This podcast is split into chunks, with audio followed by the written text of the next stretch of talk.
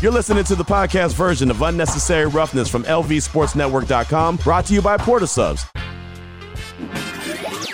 It's time for our weekly visit with the Hall of Famer John McClain. From Sports Radio 610, right now on Unnecessary Roughness with your boy Q. And the Hall of Famer joins us now on the phone line as we kick off hour number two of the show, Unnecessary Roughness, Raider Nation Radio 920. And John, thanks so much for your time. We appreciate you as always. And last week we talked at this time, it was Halloween Day, and no, no big changes had happened with the Silver and Black. But come Halloween night, Josh McDaniels and Dave Ziegler get removed of their duties. Uh, in comes interim head coach Antonio Pierce. Champ Kelly is the interim GM. Bo Hardegree is announced as the interim offensive coordinator. What did you think about the last week that's going on with the Silver and Black? At least from afar, Q, it looked like I've never seen in my 47 years covering the NFL players happier after a victory and happier after a head coach was fired. Ziegler, of course, caught in the crossfire. And, um, you know, they beat a bad team, but so what? They needed a victory. Josh Jacobs rushed for almost 100 yards and two touchdowns. O'Connell didn't turn it over. And uh, even though Davante Adams didn't catch a lot of balls uh, for a lot of yards, he still was happy. So Renfro got to play and contribute. So watching them break out those victory cigars after a regular season win, you'd think they clinched AFC West, just shows you the low regard that they had for Josh McDaniels. Now, McDaniels has made a fortune from the Broncos and even more of Mark Davis's money, which just shows you he's got a great agent, but I can't imagine he's ever going to get another NFL head coaching job. No, I wouldn't think so. I think that if you didn't learn the first time, you definitely learn the second time around. And oh, how much do you think the the fact that the Raiders' last game before McDaniels was fired was against the Lions and Dan Campbell uh, being a leader of that team and getting those guys to run through a wall for him, and really that's what it seems like he wants as he had uh, Antonio Pierce become the interim head coach. I, don't know that that would have anything to do with it because uh, just about every week when you see teams that, that the coaches are doing a really good job. I think it was more about what was going on there behind the scenes. You know, if what I've read and heard is right, uh, some of the leaders met with Mark Davis. I remember one time when, uh, oh my goodness, my mind's gone blank. The uh, guy was the head coach of the Chiefs, and the team leaders went over to Lamar Hunt's house after a game and begged him to fire him, so he did. Uh, and then he went to be the head coach of the University of Texas. John, uh, I'm sorry, I can't remember his last name, but sometimes you have leadership councils on teams. Owners will listen to a leadership council, and it's obvious the things that Josh McDaniels was doing there was not conducive to winning. And I, I thought it was such a fascinating story. I tried to read everything I could from the writers who cover the team to get all the behind the scenes stuff. And I'm guessing Mark Davis might not have known a lot about a lot of that uh, if he hadn't talked to the players. You know, the product on the field was suffering, and and uh, but it was it just seemed like such a case of good riddance. Now, there's a lot of people think, well, who wants to come work for Mark Davis with all the changes he's made there? And it's like this time last year, nobody's going to want to work for the Texans if Lovie Smith gets fired. That'd be two coaches in a row, one and done. Well, you know what? They had some of the best assistants in the league interview here. They hired DeMeco Ryans.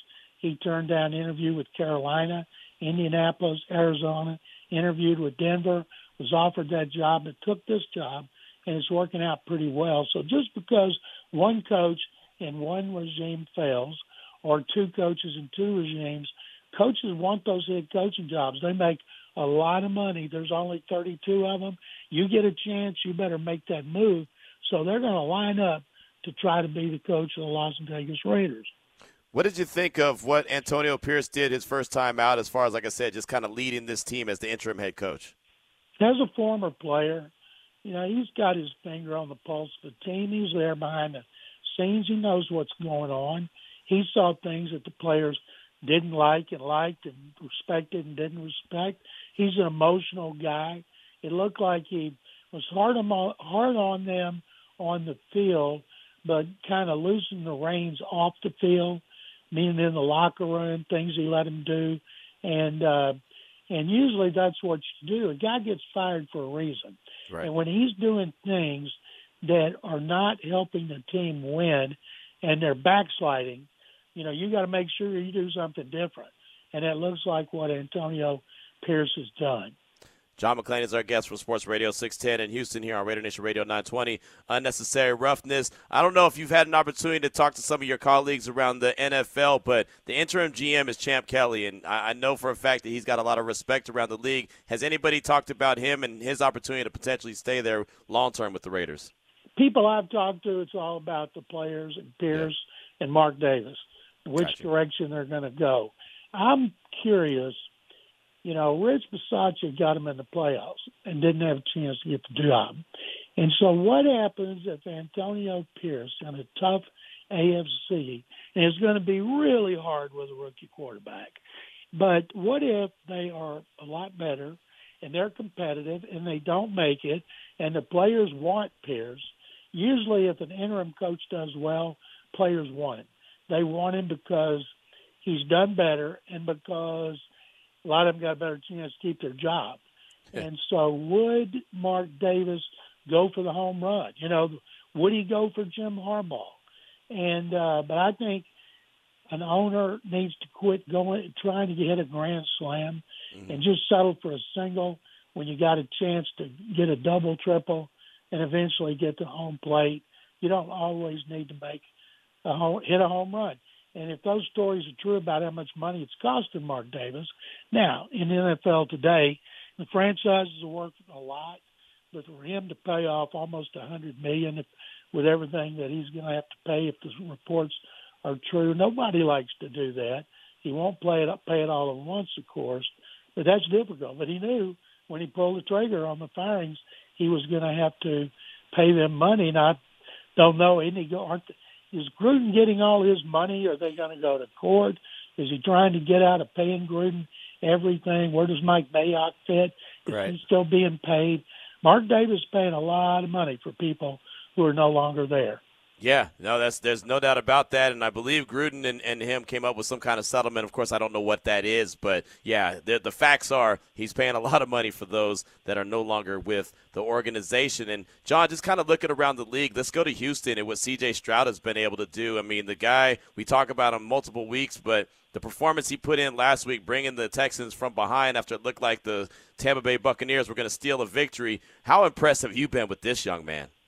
It was the best performance by a quarterback in the NFL this season, bar none. And what made it unbelievable is he's a rookie, had no running game whatsoever. Their running game is awful. They're not going to be able to win consistently until they build a running game. 470 yards, completed 71.4%, 11.2 average per attempt, five touchdowns, no interceptions, 147 point eight rating, and he was under pressure a lot, so a lot of his passes were thrown when he had to bail out right or left. He even took a pitch out from a running back for a ten yard gain. So everybody's talking up CJ Stroud. He deserves it. What I asked DeMeco Ryans yesterday, I said, since you've watched the tape, what is the one thing that stands out to you the most? He said the accuracy. Mm-hmm. And if you watch all the highlights, and they've shown them all, he made some incredible throws, Q. It's like he was dropping it into a bucket. And we've seen that a lot, but not in one game like that. And to get the ball back on the 25, 46 seconds left, and then they score with six seconds left. He completed five passes, the winning touchdown pass to rookie Tank Dell, his second, and people just went crazy because the Texans, they're not supposed to win games like that. Right. They're supposed to lose them. They're supposed to suffer the agony instead of the ecstasy. And they're four four now. Go to Cincinnati. They're moving up in a weight class. They'll probably lose. Then they play Arizona here. Good chance they'll win that. Even Kyler Murray back, they could be five and five. And before the season, you ask anybody in Houston, a team that went three thirteen and won last season, everybody thought was going to be the second worst team in the league this season. If they'd have taken five and five record, everybody would have said Absolutely. right. I know that's right. Again, John McClain is our guest here on Raider Nation Radio 920 Unnecessary Roughness. CJ Stroud, the word on him coming out of college was, yeah, he's accurate, but he doesn't move around. He doesn't run very much. He stays in the pocket. He's not super athletic. But, John, I would say that he moves around. He just doesn't do it all the time like a Lamar Jackson, like an extreme guy. What have you seen as far as just his athleticism and his uh, willingness to run around? I think people didn't do their homework. I went back – the the biggest knock on him coming out was he was a product of a system with great receivers. Yeah. And those receivers were open all the time. He was going to face great better coverage, better defensive backs, more pressure. He wasn't going to have that kind of success. And he talked about his mobility. Well, if you went back and studied it, he rushed for 75 yards against Northwestern. He had a game where he had 40. He showed in the Georgia game that they barely lost that he could run, and he told us at the combine, and he has repeated it. I had receivers open. He said, "How selfish would it have been of me to run the ball instead of get the ball to my receivers?" I've never heard the end of it. And before the season here, Q, we all said their biggest need is a wide receiver. They do not have a go-to guy.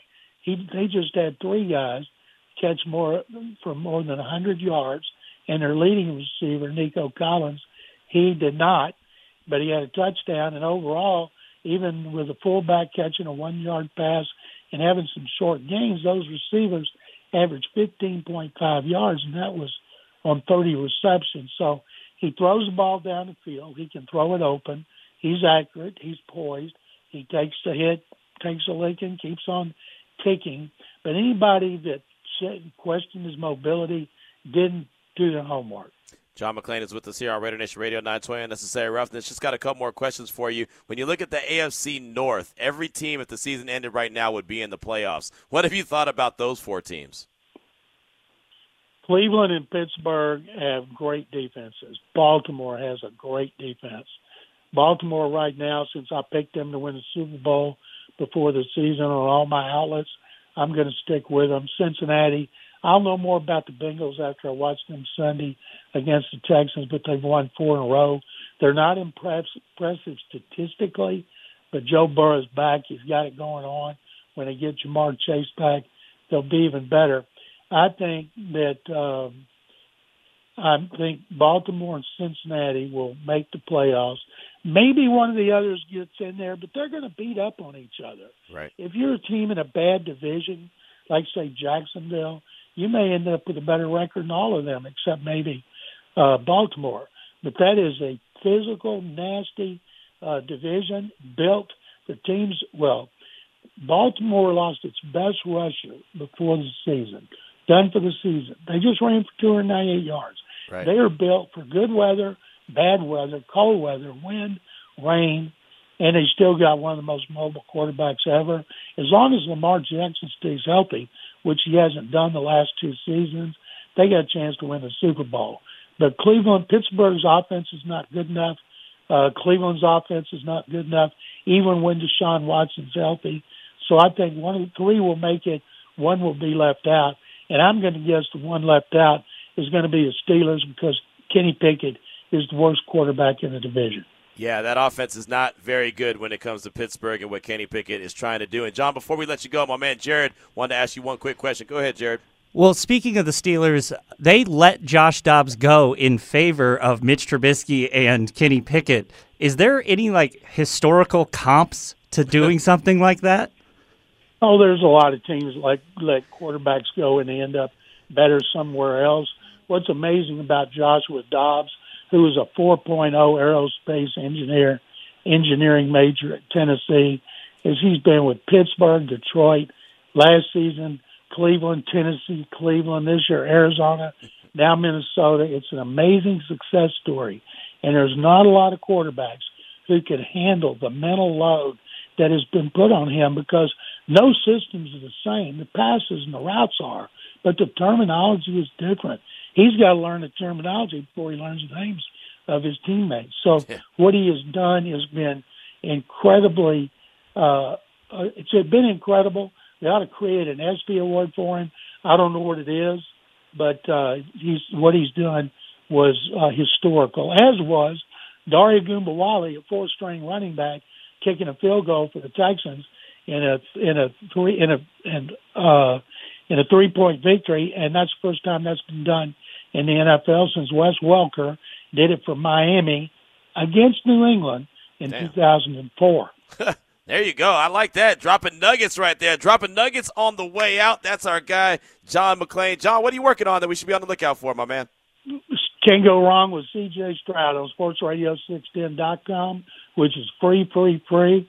I've got CJ, CJ, and more CJ. I know that's right. Well, thanks so much for your time, John. It's always great catching up with you. Q, thank you very much, as always. Yes, sir. Yes, sir. That's the general right there, the Hall of Famer, John McClain, on Twitter at McClain underscore on underscore NFL, and with us here Tuesdays at 3 o'clock. Always great to catch up. And I'm glad you brought up Josh Dobbs, Jared, because, man, got to give that dude a lot of credit. Like, Arizona didn't want him right? And they might have wanted him for a little bit, whatever, but they didn't really they weren't really attached to him. And their their season's not going anywhere. They knew Kyler was coming back. Minnesota trades for him because of what happened with Kirk Cousins. He is not going to play. I mean, he's suited up. He's ready to go in case of emergency, but you don't really think he's going to have to play. And then all of a sudden he's forced into action. All he does is find a way to go out and win the game. Got to give that dude a lot of props. I love the fact that Kevin Stefanski, the head coach there, gave him a game ball, really gave him props, and was you know embracing him in the locker room. And just like John said, man, I mean that dude didn't even know people's names right? He didn't know he, he didn't know their names, but he's throwing them the ball. He's you know leading them to a victory. I mean, I, that's a hell of a story for a guy who I don't think has ever been thought very highly of in the NFL. He's kind of one of those guys you look at and you're like, yeah, there's Josh Dobbs. He's he's a I mean, he's a quarterback, but no one is ever like, man, got to have that Josh Dobbs on the team. But all he's done is find a way to, to have longevity in the league and, and had success in the league. So you got to give that dude a lot of props. And so the reason I think about him in the terms of the Steelers is just so much like it reminds me of the your friend whose girlfriend leaves him and is like, well, he's just too nice of a guy. And it's like, yeah, he's a nice guy. yeah. You guys should have stuck it out, but instead you were like, ooh, Trubisky. Right. No, no, you know how that goes. They always want the risky guy. They always want the guy that's a little edgy. You know, the guy that's got a little street cred instead of the dude that actually, I don't know, can have their back. But that's a whole nother conversation. I'm not saying that, you know, there could be anything there or anything. But we're talking about Josh Dobbs and uh, the Minnesota Vikings and the success that, uh, you know, that he had on Sunday. I got to give him a lot of props. Speaking of props, let's go. Uh, let's go out to the phone lines, man. At 702-365-9200. Many thanks to John McClain. We got Lincoln Kennedy coming up at 3:30. But let's talk to our guy, man, Juan the Smasher. Welcome to the show. What's on your mind? What's up, Q? What's going on? I'm chilling, man. I'm chilling. I know that's right. hey, Q. I just want to say uh, I'm happy for the Raiders. I'm happy for uh, Coach AP. You know, it was it's been a lot of changes with the Raiders and the organization, but I'm not tripping. You know, I was rooting for uh, McDaniels I, I had his back, but that's a different story now. And I'm definitely gonna have uh, Coach AP's back because these players were out there celebrating, and you know the victory cigarettes and all that. And and, and ain't nothing wrong with that. It's just a Raider thing. And I'm just gonna uh, go go out riding with Coach AP. He's a fool from Compton. And uh, Raider Nation, keep your head up. Better days are coming. And um, and I'm just gonna go out like this. You some fools believe in white Jesus. I believe in them Raiders. Let's go, baby. Let's get it. Eight more games. We got this. There he goes, Juan the Smasher. Always like when you drop that line, man. I always think that's the best one. Thanks so much, man. I appreciate you. It's always great to catch up with you and hang out with you. Appreciate you coming out to Buffalo Wild Wings last week. Of course, I'll be at Buffalo Wild Wings again this week. We do it each and every Friday. As a matter of fact, for anyone wondering, uh, Horizon Ridge Parkway, 65 East Horizon Ridge Parkway is where I'll be. Uh, it's a different one every single week, a different location. But Horizon Ridge Parkway, say that thing 15 times faster. 65 East Horizon Ridge Parkway is the location. Buffalo Wild Wings, 2 to 5. That'll be on Friday. Many thanks to you, Juan. I do appreciate you. Uh, feedback.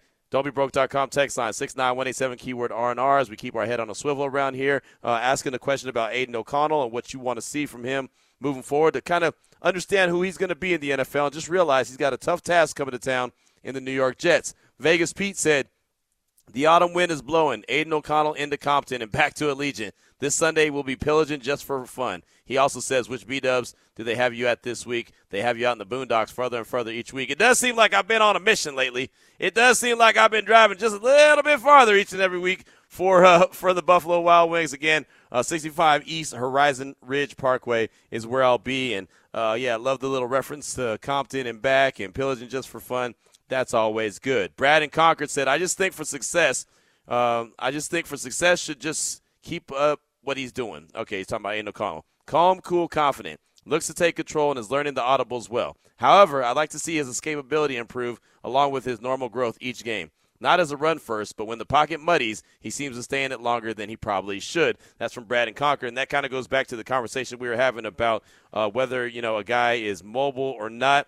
That's all I'm talking about. When I talk about a mobile guy, I don't want it to get twisted, and I don't want to get people get confused where it's like I'm talking about a dude who's run first, run first, run first. You know, like a guy like a Justin Fields or a guy like a Lamar Jackson or a guy like a Kyler Murray. Like I'm not talking about those guys. I'm talking about dudes that are just willing to keep plays alive with their legs when things break down, they can find a way to get it done. Hell, Baker Mayfield does that, right? I mean, on that drive that he had against Houston, where it looked like that Tampa Bay was going to win that game, uh, it was what fourth down and fourth and six, fourth and seven, and he had a little bit of green grass in front of him. What did he do? He went and picked up the first down. Like that's what he's got to be able to do. He's got to be able to pick that up. Uh, what I really could appreciate about Patrick Mahomes, I mean, a lot of things I can appreciate about Patrick Mahomes, but when when the S hits the fan, right? He he finds a way. Oh, it's third and long, no problem. I'll just run down the middle of the field and I'll just keep on running and pick up the first down. He ain't the fastest cat, right? Let's get let's not get it twisted. He ain't the fastest dude, and he's pretty a, a, pretty big target out there when he's running down the middle of the field. But he just finds a way to get it done because he's got the will to do it.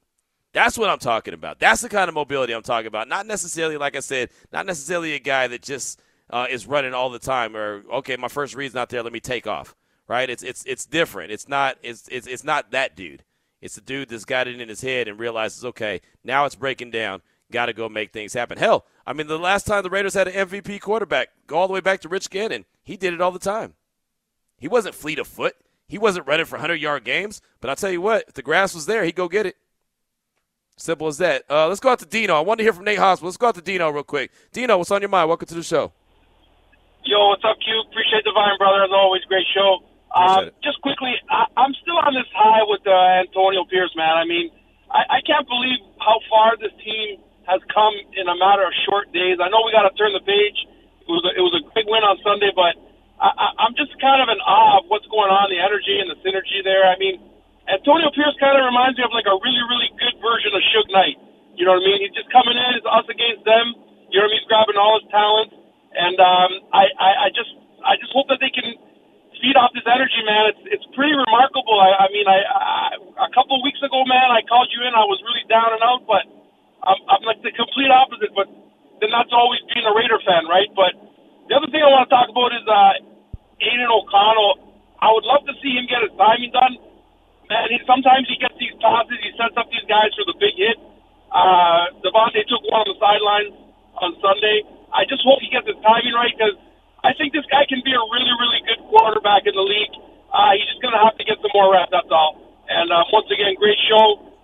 Love everything you guys do. Always Raiders all the time, man. Thank you. All right, thanks for the call. Appreciate you. And uh, yeah, I mean, it, it's good to have a having a nice little high coming off of what you saw on Sunday. I mean, man, it, it had been a while. Uh, Raider Nation needed that high. I was talking about that earlier today uh, while I was hanging at the Jewelers of Las Vegas. I was like, man, the Raider Nation needed that. Just needed that lift that dark cloud off the organization, off the team. Again, walking through the parking lot on my way to do the pregame pregame show on Sunday, I could feel folks excited in the parking lot while they're tailgating. I could see it. Uh, being around town on Saturday, I could see it, right? I could feel it. The energy was there. So it's just something that Raider Nation needed in a major way. Hell, I could tell by the calls that we're getting. Hell, I needed it. Let's keep it a buck. I needed it. I needed the lift off my shoulders because Raider Nation was really in a bad place.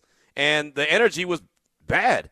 Let's just call it what it was. The energy was bad. It wasn't good on the on the radio station. It wasn't good through the calls. It wasn't good through the text line. It sure as hell wasn't good through Twitter, which is the cesspool of all cesspools. It was really bad. So, I mean, it's it's great having a break as far as I'm concerned. I don't wake up in the morning and don't feel bad for me. I don't wake up in the morning and see someone cussing me out of my DM because the Raiders lost a game. That's happened, right? As unbelievable as you would th- think that is, that's happened. So you know, it's it's it's a lot better feeling for I think everyone involved, and I think everybody needed it. like Antonio Pierce said, um, you guys should enjoy coming to work as well. You guys are covering the best sport in the league, in any league, right? Any professional league. you guys should enjoy this as well. Come here with a smile on your face. And so Adam Hill said it earlier in the first hour that that's something that uh, is infectious, and I believe everyone needs to do that as well. Jared, do we need to take a break, or do we go to Stove real quick? Let's uh, let's go to Stove real quick. How about that? Stove? That? Welcome to the show. What's on your mind? Hey Q, I'll, I'll I'll make it quick. I think I missed yesterday's show where you were giving out game balls. Yep. But the game game ball I want to give out to is to Mark Davis. And uh, you know, there was a stretch in there where he was starting to feel some heat from the Raider Nation, uh, even face to face in some cases. And you know what? He evaluated the situation. He pulled out his checkbook and he moved on. And not every owner would do that. And obviously, we've we've suffered for a long time. So, you know, I don't know that Mark Davis's bust is going up in Canton anytime soon. But I would say he was in a really tough situation, and he made the decision that this is not working. Yeah. And he moved on. And and you know, sitting there watching the Lions game, in addition to every part of it that was miserable, we were watching a coach on the other side of the field who has a heartbeat. And I was on board with Josh McDaniels. I was on board with John Gruden 2.0. I was on board with Bisaccia, but none of those guys showed that they were passionate about being on the sideline. I am all in on Antonio Pierce because I want it to work, and I hope it works.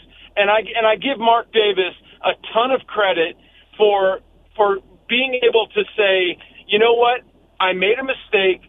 It's time to move on and let's try something different. And I think he deserves a lot of credit for that.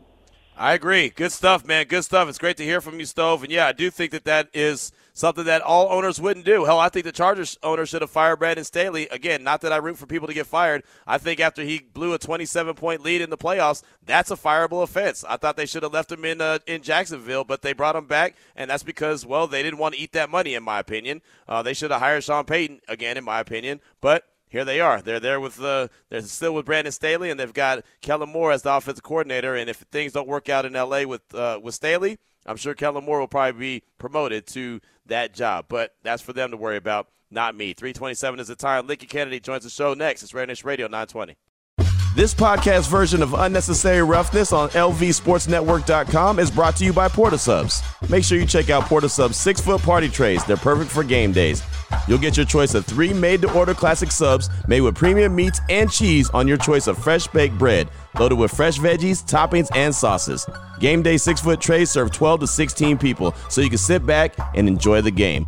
Available at all Las Vegas area Porta Subs, neighborhood sandwich shops, order ahead at portasubs.com. Did you ever watch Gilligan's Island? I have. Las Vegas Raiders color analyst Lincoln Kennedy joins Unnecessary Roughness right now on Raider Nation Radio. So, Lincoln, thanks so much for joining us as always. I got to ask, how many times have you been asked about Gilligan's Island? well, in, in the reference of uh, during a football game, it hasn't been any time that, that I can remember been a reference to Gilligan's Island, but it happened over the weekend, and forever it, it forever took it took me a while to to catch up what my partner was talking about. Like, what the hell are you talking about, Gilligan and Gilligan's Island? But okay, now that makes sense now. But yeah, it, it doesn't happen that often. No, I can only imagine. I can only imagine when Jared said something to me about Gilligan's Island, I was kind of on Gilligan's Island. I felt like I was all out there in the ocean by myself. Had no idea what was going on. Yeah. But there's doubt. that. Again, Lincoln Kennedy joins us here on Unnecessary Roughness, Raider Nation Radio 920. And Lincoln, it's always fun to recap a game coming off a victory, and the Raiders got one on Sunday, 30 to 6 over the Giants. What was the biggest kind of takeaway that you saw as far as just the way that the Raiders were playing and the energy that they had on the field on Sunday? Well, I think that's the key. The energy is what you saw. We hadn't seen that in quite some time, and and and for for you know to to put it bluntly, far as what I saw is what what I expected. You know, the Giants aren't a very good team. Right. Um, they're still, you know, they've got their fair share of injuries like every other team, but they're not a very good team to begin with. So, you know, this is taking care of business. This is what, you know, this was the type of game I expected to see when we went to Chicago. Now they went to Chicago and they let a big, you know, laid a big wet egg and, and didn't get it done. And also the other time that you know was inept and wasn't a complete team was against Pittsburgh, and weren't able to finish that. So we had two losses. We were able to get a win, resurrect and get a win. After beating a team that we should we should beat. And uh, and more importantly, the Raiders, you know, found a newfound energy, a newfound confidence pushing forward into the second half of the season. What stood out to you the most about the interim head coach Antonio Pierce? Being a former player, did you relate to what he was selling to the team? Well, I mean, yes. I mean, I could relate, not actually being privy to the actual speech, but yeah, right. I can relate to it because every coach that ever, every coach that ever takes over a team wants his entire team to buy in his way, buy in what they what they say, or buy into what they want to do. That's how you get on board. That's how you you you know you, you catch the ride and don't don't jump on that train. Uh, that that's how you do all that. You got to get in get involved. And for a coach to come out and say, "Look, you guys got to believe in yourself and put everything behind it. It's us versus the world," is which is which a stance that most new coaches normally take. But what we saw this past Sunday, what we saw we saw an energy out of the team from start to finish. We hadn't seen that. We've seen it at flashes here and there, but not the finish. And I told Jason even on air, my biggest concern was how they finish in the second half because you know the Giants are going to make adjustments. Right. Do, do the Raiders make adjustments? Did the Raiders make adjustments for what the Giants uh, tried to do? It wasn't as fulfilling as it was the first half, but they were able to find a way to finish and get get the win, which is all that matters. Is the energy that that Coach Pierce has brought to this team is that sustainable as far as you're concerned? No, who knows? Yeah. Don't know. I mean, it's right. just being honest. I mean, yes, you would like to think it is, but it's it's being honest. Yeah. You know, you never know the reason why, unless you were actually in the locker room around the team. You don't know what happened with Josh McDaniels. You don't know what happened with a number of coaches under him. You don't know. You know, we're only hearing stuff secondhand, so we don't know if it's true or not. Right. But to answer your question, can you maintain the energy? Well, it's up to the individual. And you know, on any given day, what happens if that one guy, you know, we're, we're playing together, Q. What happens if one day, you know, when I come in, you know, I don't feel like playing today. Right. I'm just going to go through the motions. You see what I'm saying? Yeah. I don't know of any player that's that's actually done that. Actually, I take that back. I did have a guard that did it one time during my career, but that was he was on for his own personal reasons. But you know, you never know what's going to happen because you never know how a guy's going to feel when he comes to the comes to the stadium on Sunday. Yeah, no, that's true. That's true. I just know that Lincoln, usually when there's a change in, in the coach and there's an interim coach or there's some kind of adversity that hits, it feels like the team always rallies, at least for that first week. And then it's always, okay, but can they keep that up? Well, that's up to the coach, right? Yeah. Because you never know what type of influence a coach is going to have over player or players, collectively the team. But so it's up to the coach to whether or not they can find a way to bring it. The big thing is, and I think I told you this, players don't really mind who's coaching. Mm-hmm. Some players have a preference. I like to see this guy because I have familiarity, or maybe I, I think he could be a winner. But for the most part, all the players want to do is win. Yeah. And, and they don't care who chalks up that win or how you get that win. All I, all they want to do is win. They want to win. They want to win a championship. They want to know what it feels like to be a champion. And if you didn't have that luxury in college, the, the pros is your one last chance to do it. Then you're trying to go all, all, all out to be that champion. But it's any given any given day, any given weekend. It's up to the individual to say whether or not things are going to seep in, they're going to get it, or they want to go out there and play hard. Lincoln Kennedy is our guest here on Raider Nation Radio 920. Unnecessary roughness. Aidan O'Connell gets his second career start. Uh, how much growth did you see from the first start against the Chargers to what you saw against the Giants on Sunday? Well, the growth that, that I did see was the fact that he was getting rid of the football, and he took out he took on a new step pre-snap reads um, understanding where the safeties are, understanding where the linebackers are, or the corners, how they're playing, and he used it to his advantage. Look, he didn't have to throw the ball that much because he had he was backed up by a running game. A running game is always a quarterback's best friend when it comes to football. So, you know, he didn't have to work as hard, say he did maybe the Chargers week, but I did notice that his internal clock was a lot faster this time around than it was his first time. Yeah, I mean, no sacks. Uh, you know, the, the, the Giants, who under Wink Martindale are going to send pressure, weren't able to get home to him, and he didn't turn the ball over. So that was a positive step. And Lincoln, I asked you on Thursday, what did you expect to see from Bo Hardegree, the interim offensive coordinator, as far as play calling, how quickly he can get it in? Um, it looked like, from a, a, sky's view, that it was pretty good. But uh, did you like what you saw from Hardegree? What, what, what was your thoughts on what you saw from the play caller? I saw a little creativity going to the offensive game plan, which is always good. The, the thing is, going forward with, with Coach Hardegree, you're going to have to figure out how to design specific plays for number 17, mm-hmm. number 8, number 13, number 16. I'm rather off the offensive players here. Yeah. Because you're going to have to find a way to get the football to them. But you can't be blatantly obvious about it. You know what Right. I mean? So Yeah. you, you've got to find cre- creative ways of getting the, the the call to them. And much like the you know the Jets sweep with Jakobi Meyers, the defense was not looking for it. Right. The defense was not expecting because they why they hadn't seen number 16 do the jet sweep. They've seen number 11 do it. You know, after the first time it happened in Buffalo, then the other teams were prepared for it when we did it afterwards, but they hadn't seen number 16. That's the part of the creativity that you have to elaborate again about when going forward because you have to find very similar ways of getting the ball to number 17, to number 13, to number 16, to number 8. You have to find ways of getting the ball to them and not being as blatantly on, o- obvious as, as other teams, I mean, as you are, as the other teams have been in, in the past. How how excited do you think Hunter Renfrow was to get two balls thrown his way in a row? Well, you know what? Here's the thing: we don't know what happened, so we Right. don't know how how how happy he is. You know, Right. Hunter Yeah, never come came forward and said, you know, Josh McDaniels and I don't get along. I'm on my way out. No, we only heard about what we were, what you know, the speculation was out there that he was on the trading block. He might get traded, and more importantly, they weren't throwing the football.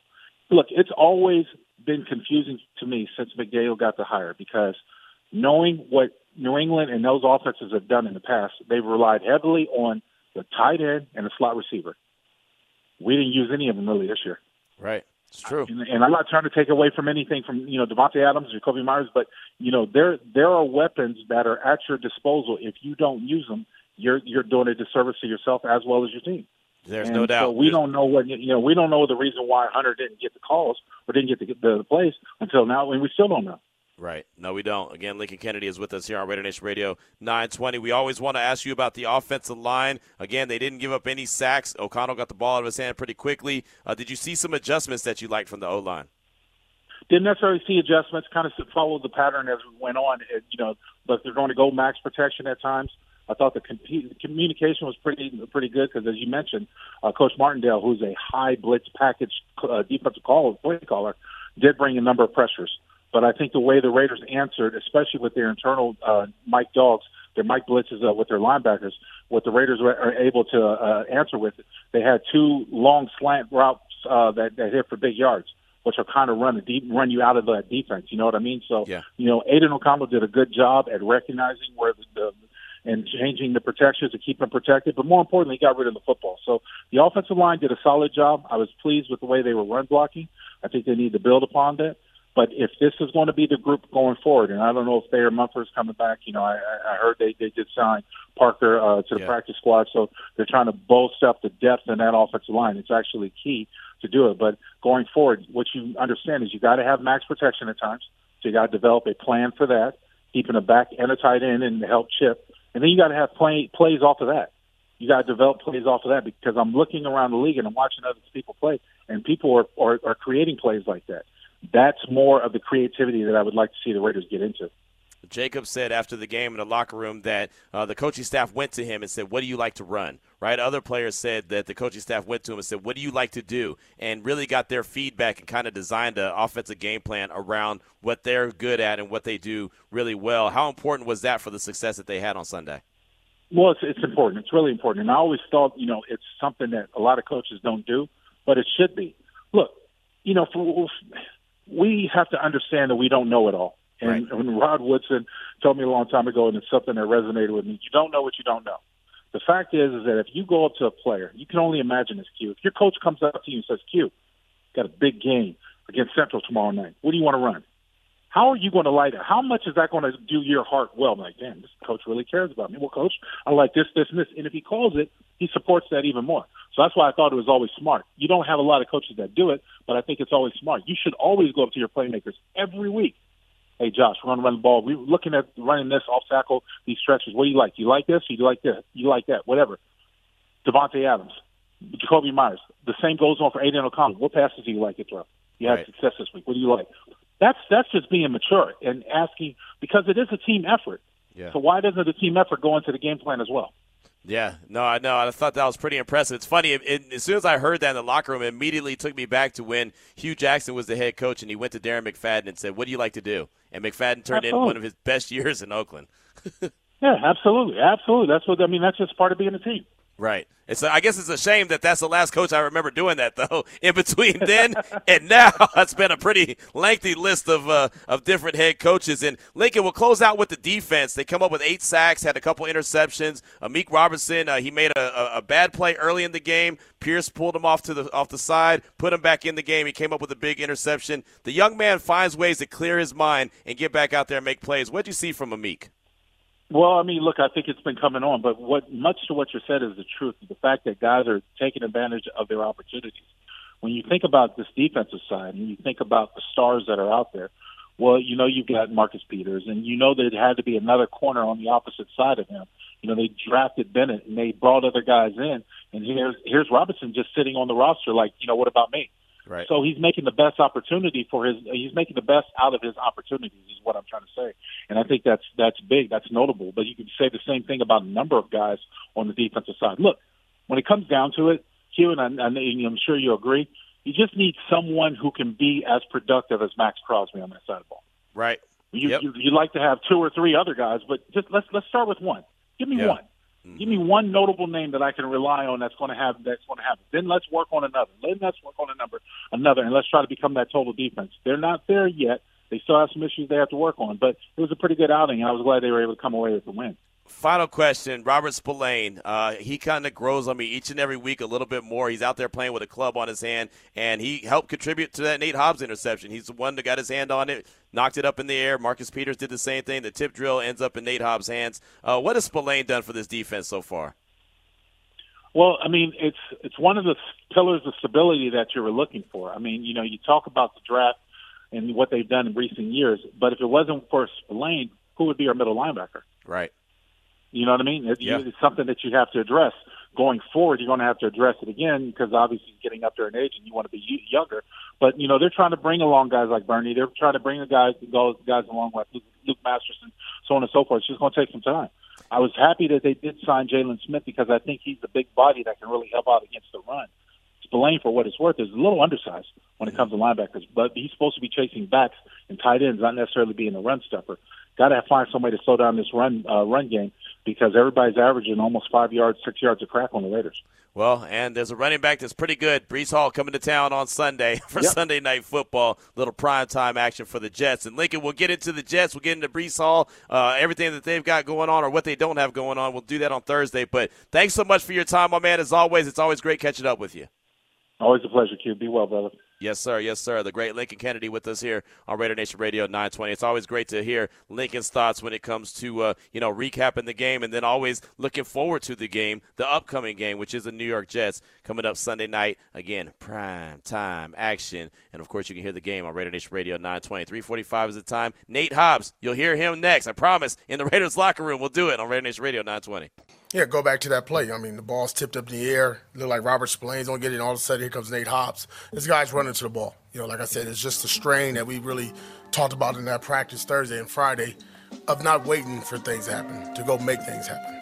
Now back to Unnecessary Roughness with your boy Q, broadcasting live from the Finley Cadillac Performance Studio.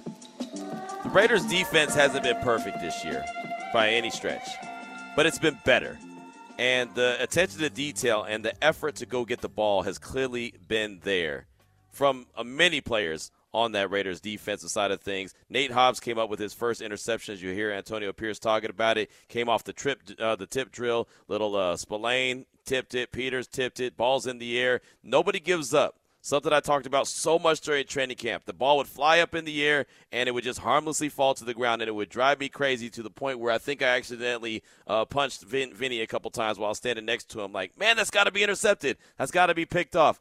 The Raiders looked for that all all training camp all preseason, they were looking for uh, uh, opportunities to create turnovers and trying to go get the ball. Is it perfect? No, but they're up to eight interceptions on the season. They're also up to 24 sacks on the season. So clearly, it's a lot better than it was, as they only had six interceptions all of last year. They have eight so far. Nate Hobbs was one that got one on Sunday. Uh, him and Amik Robertson, and well, Nate got his first one. We got a chance to catch up with him in the locker room following the game. First off, congratulations, big interception, big job by the defense. Really, just you've talked about complementary football, and this is kind of like the dictionary reference, isn't it? Yes, sir. Uh, absolutely. Like I said, uh, earlier, we just play cohesive football. When you play cohesive football, you're hard to beat. So For this team, I mean, in four days, to have that kind of a transformation says a lot about your coaching staff. Would you talk about the effort that they put in to prepare you guys this week? Because there were some new wrinkles and some Yeah. things different. um, PG, AP, um, Simo, um, everybody on the uh, offensive side of the ball. We just see the work. All right, bro. We just see the work they put in. You know what I'm saying? Literally long, long, super long hours. You know what I'm saying? Could be more than 12 hours a week, and we just appreciate them. We really wanted to get the win for those guys. You know what I'm saying? Because they part of the brotherhood too. So I think you were one of the biggest cheerleaders for Aidan O'Connell on that Yeah, Tre Tucker yeah. bomb. Yeah, bro. Talk about the rook. Unbelievable job. Like to step in mid season, you get named starting quarterback on Tuesday or Wednesday, come in and do that that poise, you know what I'm saying? Me and my me and my boys, uh, DBs, we just talking about the poise he had. It was it was incredible. I'm super proud of him, bro. Yeah. What did you see from the coaching staff throughout the course of the week that prepared you, like you said, for this game today? Um, them letting loose. Mm-hmm. You know what I'm saying? Not holding any bullets back.